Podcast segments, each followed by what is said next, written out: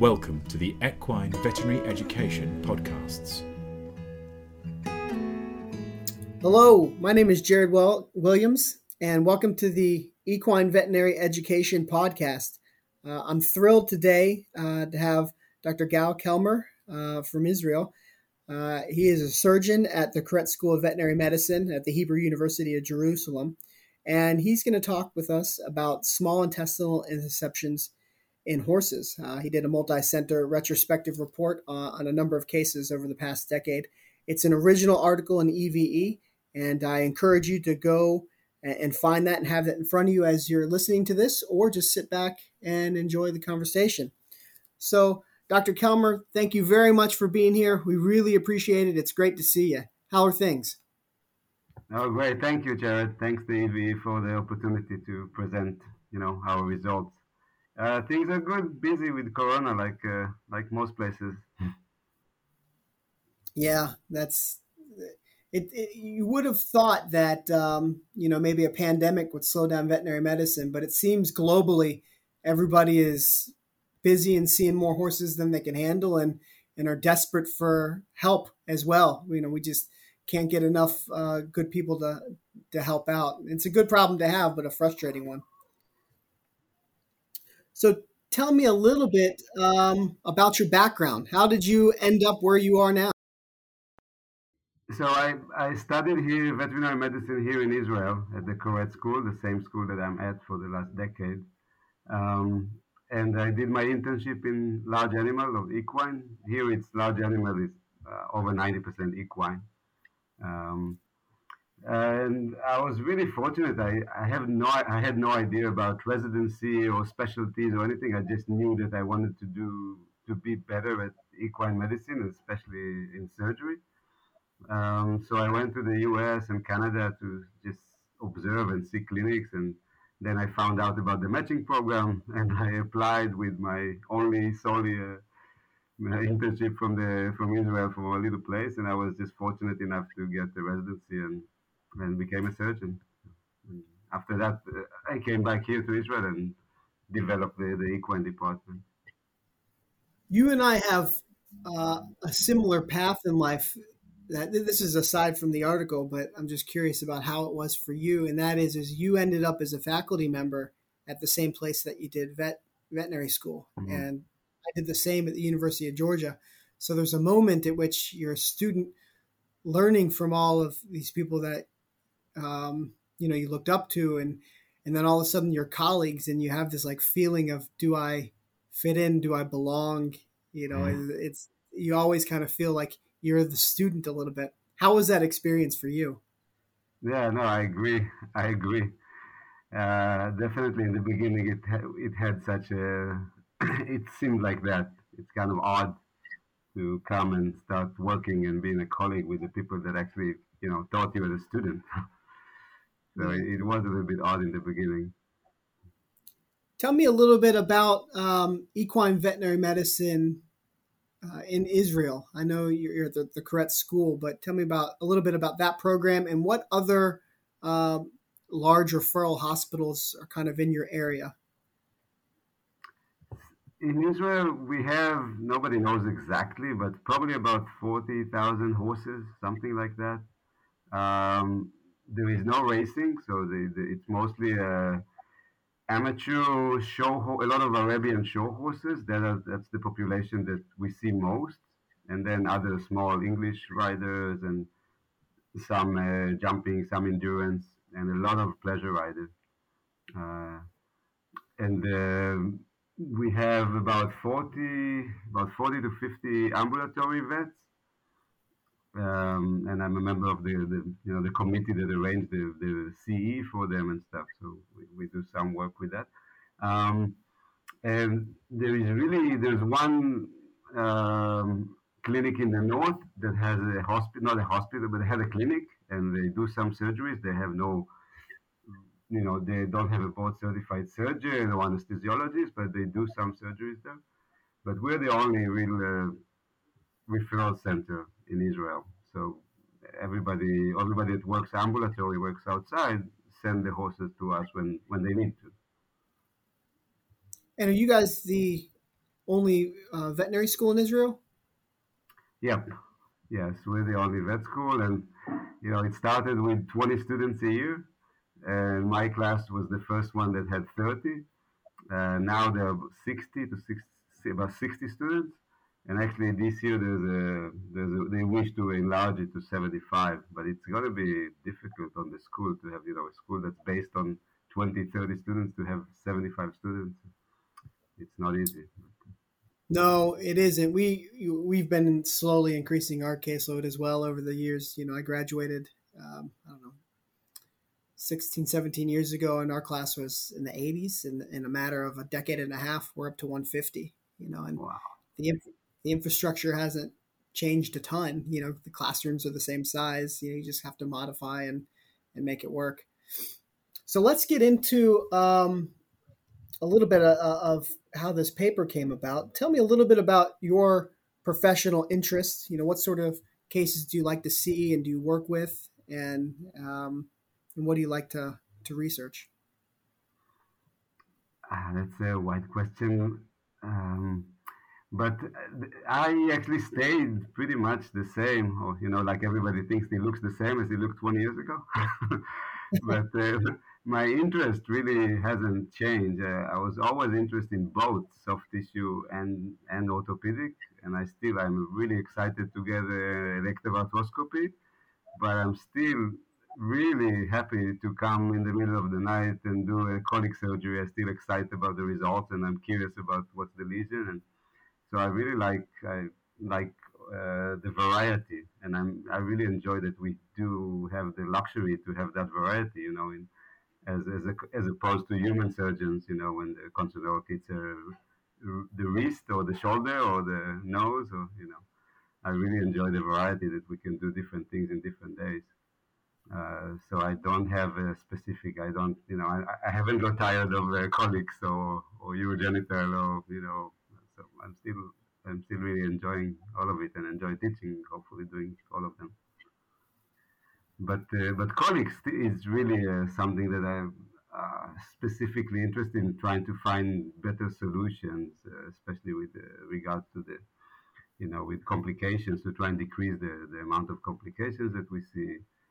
Um, so it's intriguing to me to find lesions that are not uh, commonly reported and see that actually they happen. We just you know we don't actually see reports like at the time some diaphragmatic hernia was considered something, ah, it happens in dogs, hit by car, very famous, very common, but it doesn't happen in horses. But it does. It just not wasn't reported many years ago. But now it's obvious that it's like maybe between half and one percent of colics are actually diaphragmatic hernia. It's something we don't hear about. So similar with intussusception, it's something we hear about or we know when we study about it, you know, the cecum, the cecum, but small intestinal intussusception by itself is not something that is considered common or, or, actually happening in any kind of uh, recurrence, and, and, apparently it does. So, so it's interesting, I, I, think. Perfect, and that's a great lead-in. You're right. You know, um, I would say the majority, not the majority, but a good bit of the intussusceptions that we'll see here do involve the cecum, but that doesn't mean that they have to involve the cecum. And I'm I'm thrilled that you put this original article together because it just kind of sheds light onto, yeah, sure, it's uncommon, but it's common enough to talk about. You know, it's not like you're going to see one uh, only in your life and that's it. You know, and when you start to put a string of them together, even if they're uncommon, you sit there and you're ask, well, how should they do? What should they look like? What should be my expectations? How do I guide my conversation with owners and things like that? So, if you could uh, quickly just give us uh, a little bit of a definition, a medical terminology. What exactly is an intussusception? An intussusception is actually much easier to view than to understand by uh, vocalization or listening to. But an intussusception is when you have uh, one piece of bowel uh, that actually uh, is inserted completely into another piece of bowel. Uh, and it can be just one centimeter long, then just one centimeter, protrusion of one piece of bowel, which is the intussusceptum, to another piece of bowel that encompasses it, which is the intussuscipiens or the recipients uh, portion. And so it can be just a little bit of bowel, it's one centimeter of overlap, or it can be a few meters all the way, or a few meters of bowel that is actually you can see if you look at it ultrasonographically, you can see four layers instead of two layers because you see both the intussuscipiens and the intussusceptum at the same location. So if you look at the transverse cut of it, you can see four layers, one inside the other. That's what we uh, describe as the bullseye or the target eye, classically ultrasonographically. And for those that are have the paper in front of them or want to go back and look at it, you'll get an idea of what this looks like uh, by looking at Figure Two. It's a great picture of an intussusception in place. So tell me a little bit about what initiated um, this retrospective and how you were able to put it together, how you were able to get this number of cases, um, and what the inclusion criteria to be in, in this retrospective study was, or were, I should say. Um, the the incentive was that uh, I just had a, a, couple of cases in a row, and that's how you know usually it happens with the with what we call odd cases or uncommon cases. You know, suddenly when you have two in a row, say, hey, well, this actually happened, and then you start looking back and and uh, see that actually you did have one year ago, and then you had a couple years before, and and starting to collect them. And so I found that we have them, and uh, and I, I, took down the cecum because the cecum having a jejuno-ileal into, um, intussusception is uncommon. Having a ileocecal or jejuno-ileocecal, then you know it's reported, maybe not enough, but it is reported and it's well known and it's documented.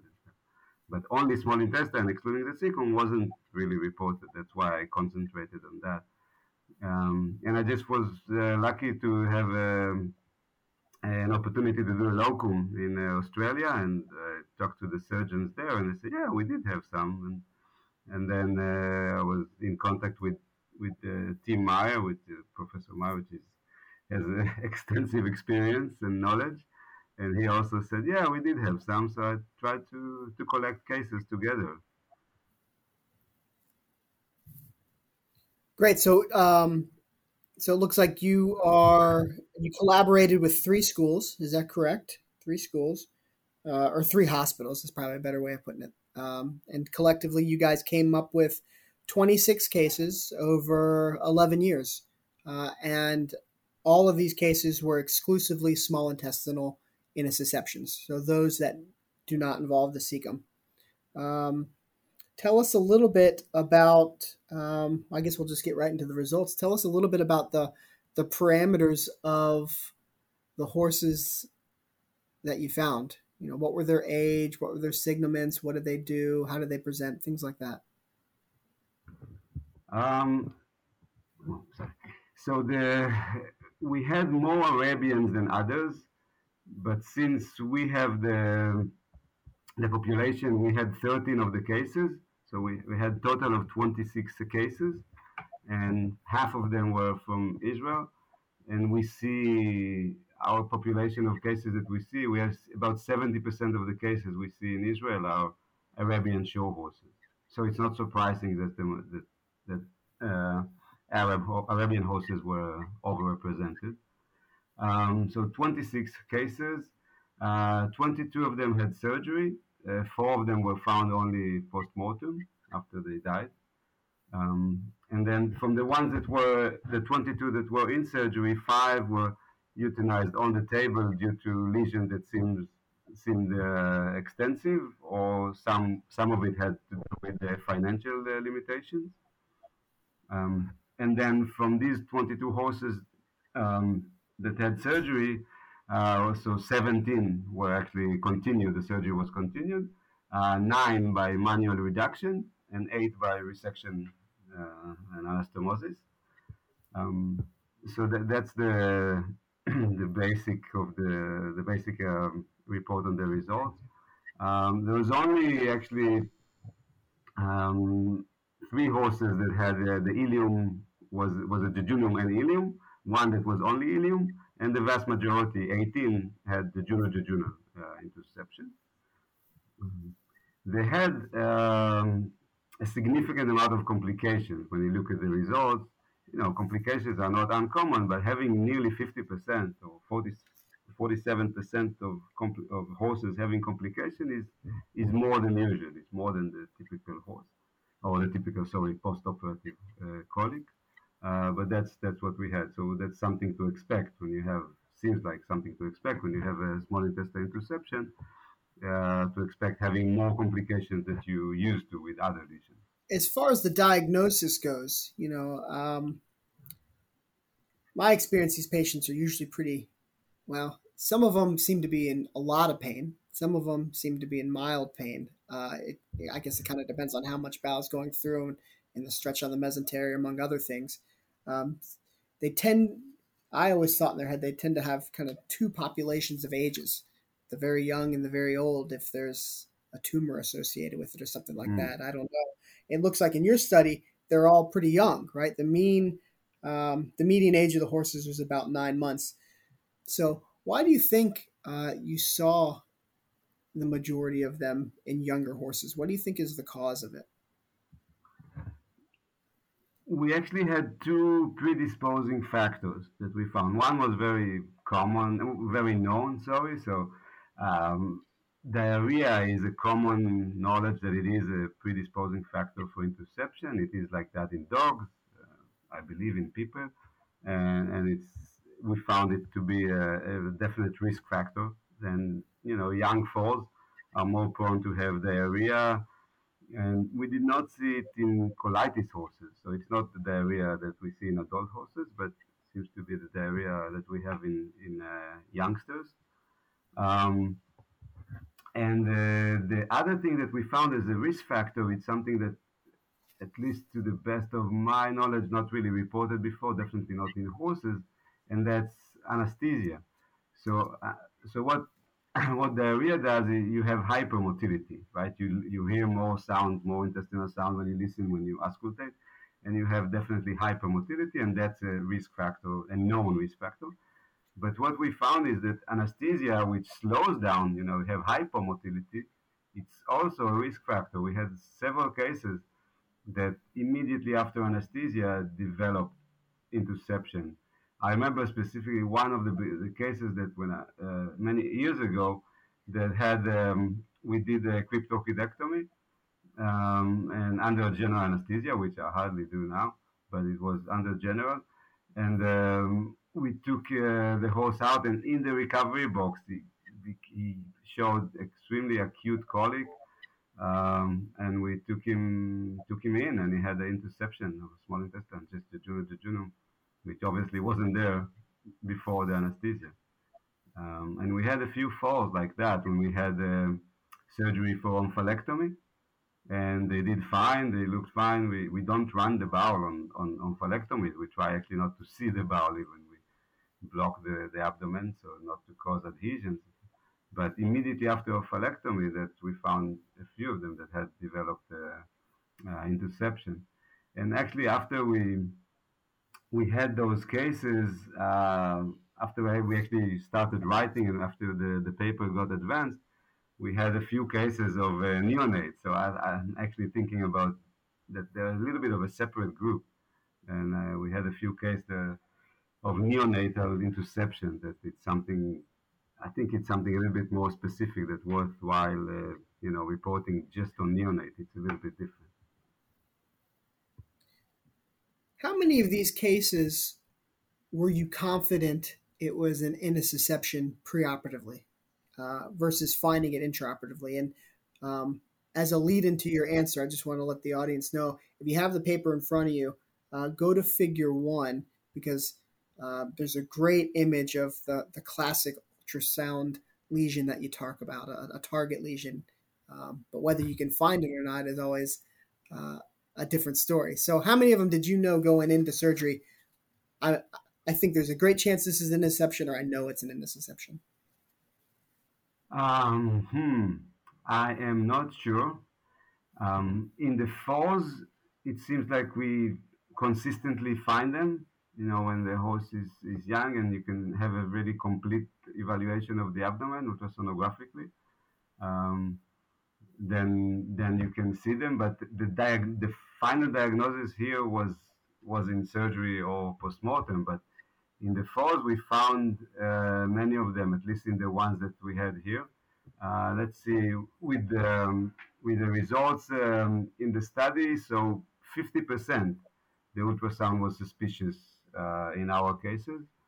It's less than what uh, you think about clinically, you know, when you think about them, uh, about those cases when it's uh, when it's clear, it's so obvious. You know, when the lesion is just jumping in your face, it's oh yeah, it's intussusception. Um, but only 50% in the, of the cases that we reported here were actually we were able to, to diagnose it preoperatively.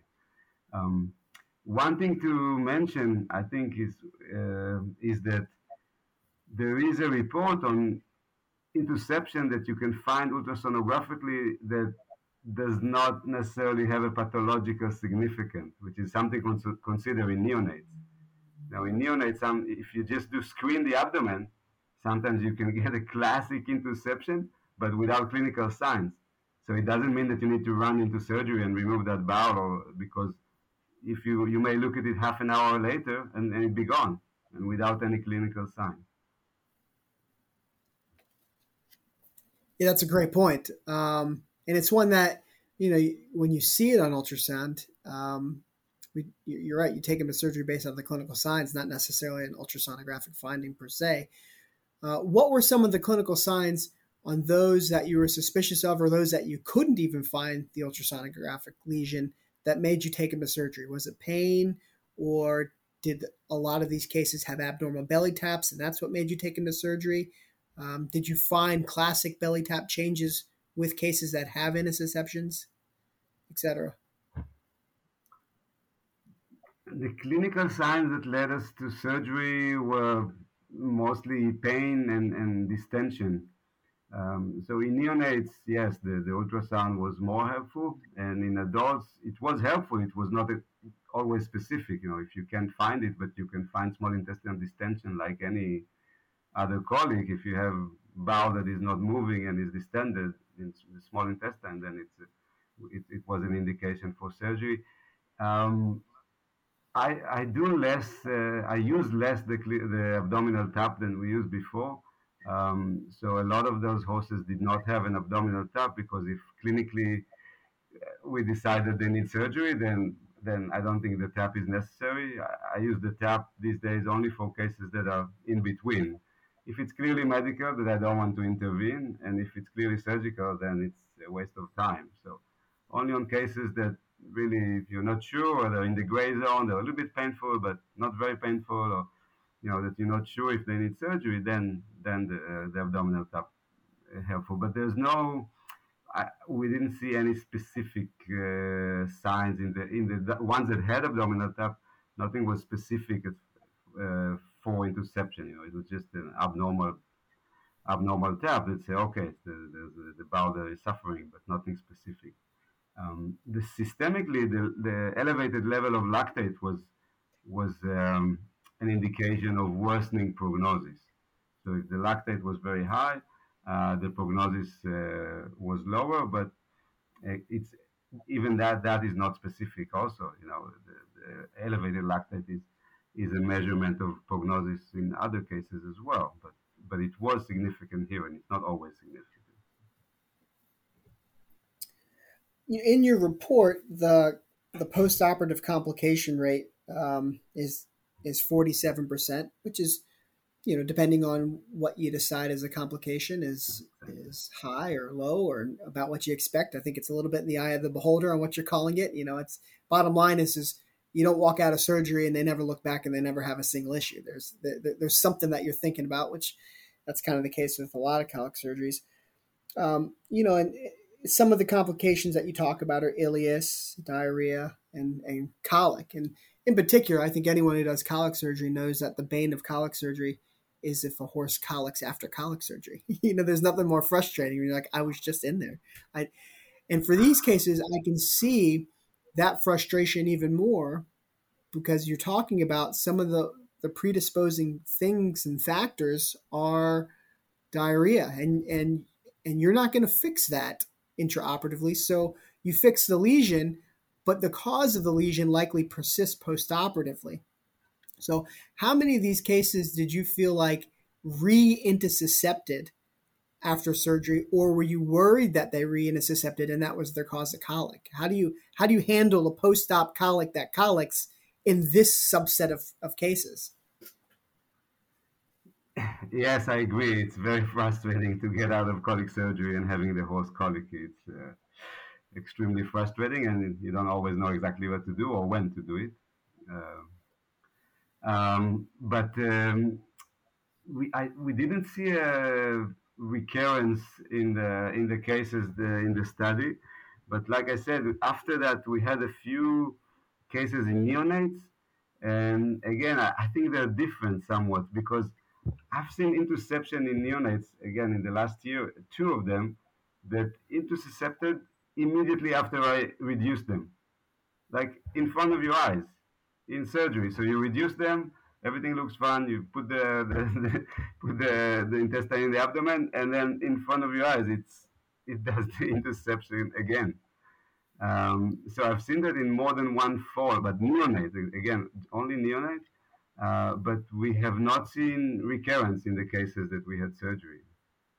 So I think it's something specifically for neonates, but it is a, because, like I said, anesthesia, general anesthesia is a risk factor, and we put them in general anesthesia for to, to repair that lesion. So it is a, a problem, uh, but at least uh, so far we haven't seen that happen after anesthesia to treat the lesion. Sure you know, looking at your numbers, you know, like you said, you had 26 horses in total. Um, looks like four of them had the diagnosis at necropsy. 22 of them were diagnosed during surgery. And uh, I want to talk about the surgical part of this, the intra-op part of it a little bit. Nine. Um, so anyway, of the 22, five of the horses were subjected to euthanasia on the table. So that that left, um, I'm doing my math right, looks like 17 and about 50 50 on whether they needed a resection or not. It looks like nine underwent manual reduction and eight underwent a resection and anastomosis. Um, tell me a little bit about the surgical procedure. How, are, how do you, what's your technique for reducing it? Um, are you doing the resection anastomosis before it's reduced, or are you reducing it and then doing the resection? A little bit about your your techniques on on how to handle this when you see it in front of you. um, when you see the intussusception, most of the time, I think you can have an idea whether it's reducible or not. So the, the ones that are very long and you can see already um, cracks or like fissure lines in the serosa, you know that and it's extremely edematous and discolored, and you know that it's very unlikely that you'll be able to reduce it without um, without causing a uh, rupture of the bowel, and then and if you're not protecting the, the, the abdomen enough, then then then it's a lost case. So I think the one important point is to isolate the intussusception before you start uh, trying to reduce it, because even if it looks okay, suddenly there's an area that is more edematous than what it looks, and it can be more friable, and then to open up in front of your eyes, and you have spillage, and then you regret that you did not isolate it. So first, before once you have the diagnosis, once you exteriorize it, I think isolating the the lesion from the bowel, from the sorry, from the abdominal cavity is important. Um, and then I start to reduce it and see how it goes. I, I reduce it with a lot of uh, uh, sodium carboxymethyl cellulose with CMC, uh, and I think it's a good idea to push CMC actually into the lesion. You can, between the layers, between the intussusceptum and the intussuscipiens, you can actually push with a broad uh, syringe, like a wide 60 cc syringe, and push it inside and use it outside as well to lubricate and uh, and both ways, both to uh, push and to pull both sides. Sometimes it's really easy to pull and it's reduced, and sometimes you need to push and pull, and others are really uh, seems like when you start seeing the uh, the friability when it starts to break, then I stop. I when I see that serous uh, coming out and I'm worried that it's going to rupture, then I stop and I and on those cases I do like an en bloc resection. But uh, but in others I reduce and look for viability, and if it's viable, then then uh, then just uh, put it back in the abdomen. And so some of these cases, you will do the resection and anastomosis with the intussusception still in place? Yes, I did. I think um, one or two. Yes, because uh, when I yes, it, just to prevent it from rupturing, uh, you know, on on the on the abdominal cavity. Even with isolation, I rather not having, you know, bowel spillage on the on the abdomen. And I'm assuming in that scenario, you know, you you probably need to do your resection on the section of bowel that's in intussuscepted into the healthy bowel. You probably have to go as far up the healthy bowel as you can feel the unhealthy bowel within it. So you may end up taking, I'm guessing, a large amount of healthy bowel because you have to get beyond where the intussuscepted bowel is entrapped. Is that correct? Yes, you do have to take more than you may have needed if it if you would be able to reduce it because you have to give up a little bit more of the healthy bowel. But you know, we take about a you know 20, 30 centimeter or a feet of healthy bowel ideally anyway. So I don't think it's a big deal. Uh, yeah. Usually, unless you know, unless you're the ileum, and then it becomes problematic. Is tying off the vessels of the mesentery difficult or problematic, I should say, when they are intussuscepted uh, in that lumen as well? You know, so you, there's probably parts of the vessels you can't necessarily get to to tie off. What do you do about those? It's just from from my experience, it's only that you have to go more um, more proximal or more towards the root of the mesentery. So you still have to be able to ligate them. It's just that you you have to ligate a larger vessel and not uh, and not after they arcuate, but before they arcuate. But yeah, so it's not. Uh, it, I didn't run it into. I didn't find it to be a, a, problem. Yeah, good. You may end up with slightly shorter mesentery than you would have ideally preferred, but it's not yeah. an issue. Yeah. Yeah. Good. And then, um, kind of looking at how they did afterwards, it looks like 53% survived a discharge. Um, tell us a little bit about that patient population. Were these 53% of the horses that made it off the table or 53% of your total cases that presented? It's it's 53% of all the cases. So it depends how you look at it. You know, the percentage gets higher if you count only the one that recovered from anesthesia because you had we had five that were euthanized on the table. It's it's like in other you know in other papers you read that oh, how come the long-term survival is higher than the short-term survival? But it just depends how you calculate it. I, I, I still think it makes sense to count uh, to the short-term survival to count all the ones that came with that issue and they came alive. Know, obviously, not count the ones that came dead, but all the ones that came alive, and then see how many of them discharge. and that's the 53%. And the long-term survival, I mean, we count only the ones that went home. Otherwise, you know we can't count them. So nearly all of them, 92% of the ones that were discharged home, uh, survived. And long term, we, we went with the with the one year, like most of the studies. The one year survivors considered long term. And so I was really happy with the long term survivors because when you think about small intestine and foal and resection, you worry that you know after the 60 days or so you start seeing the adhesions and the, or, or seeing more adhesions. And but 92% for the long term, I was really satisfied with.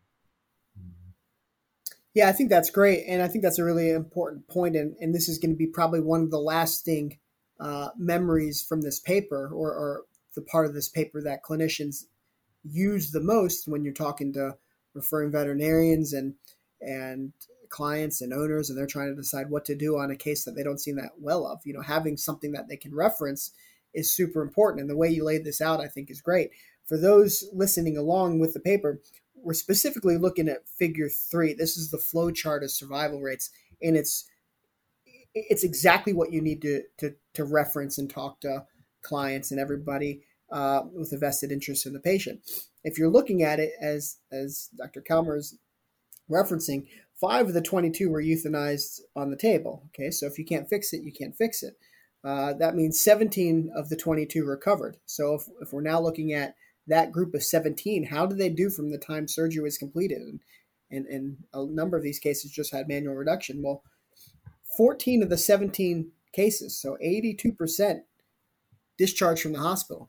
And considering your complication rate was almost 50%, that's great, right? Like you have 82% of your cases coming out, even though uh, a good number of them had complications.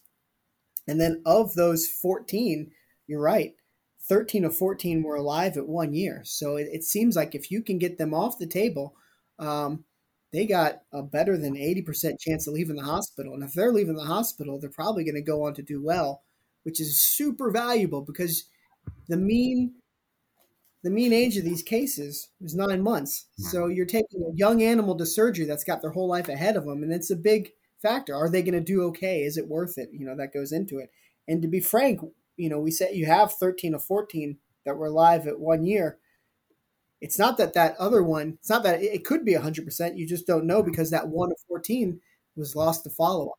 So I think the way you described it is going to be really helpful and valuable for everyone who sees these cases because we see them infrequently and we're desperate to really have true numbers to look at. So I think the way you did that's great, and I um, I'm sure a lot of people will appreciate this chart and this paper for that reason.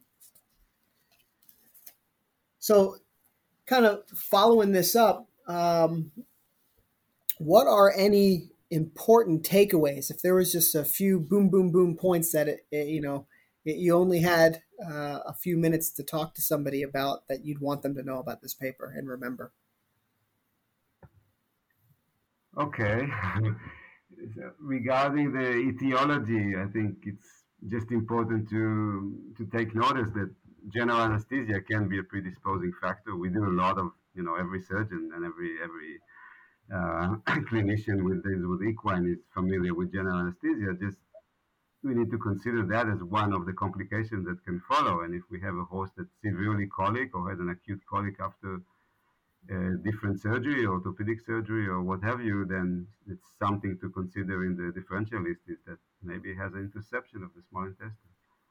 Um, and then that it can, the, that the lesion um, is not rare as maybe it was considered or thought of, but it, it's happening. It's not common. It's definitely uncommon, but it, hap- it happens. And so you need to be on the lookout for these cases. Um, and that once you uh, once you succeed with the surgery, so if the surgery the, the, the horse wakes up from surgery and then the horse discharged home, then the prognosis is great for the horse to survive on the long term, and that's like you said, something is very crucial for the owners. If you recommend, say, oh, it's such an uncommon problem, maybe I should euthanize it. We don't see it, you're not experienced with it, but well, if you have a, if you see that the, the, the conditions are good for recovering the horse from surgery, then it's likely to go home. And then, if it goes home, then the prognosis is really good to survive well afterwards. So that's really some, something to take home, I think. Well, great. Yeah, I really appreciate the time. Um, thank you for uh, the contribution, you know, to the literature and the contribution to EV, equine veterinary education specifically, and you know, just in general. I think if anybody is listening around, if, if you're not familiar with Dr. Kelmer, uh, I encourage you to do just a quick Google search or a PubMed search or whatever search engine search you want. And what you'll see is uh, somebody who asked really good questions and is constantly finding valuable information that we all use in a wide variety of fields. And uh, I just want to say, you know, thank you for keep asking those questions and making it easier for us to do our jobs and giving us information to tell clients and use. You know, you're you're you're, giving us uh, thoughts that we need, and I appreciate it. And I think this is another perfect example of that, as well as um, a thank you to the other authors of the paper and the other contributing institutions. I think you know the collaborative effort is really valuable, and and here even more so. So, uh, thanks again, Dr. Kelmer. I really appreciate it. Oh, thank you. As the last, I'm sorry, it's, it shouldn't be the first time, but uh, Dr. Rabia Haddad, who actually is my resident, my senior resident, and uh, and did uh, you know you know like it is did a lot of the work and the important work of the hard work of getting the data, analyzing the data. So really, uh, it's a great job that he did, and really needs to be uh, congratulated. Just uh, uh, as the, as the first thing to start with. but thank you, Jared. I really appreciate your your interview. All right, thank you. All right, everyone, uh, tune into the next one. We really appreciate you listening along, and we hope you enjoyed it. Goodbye now. Thank you for listening to this Equine Veterinary Education podcast. More on the subjects discussed in this podcast can be found online at wileyonlinelibrary.com forward slash journal forward slash e.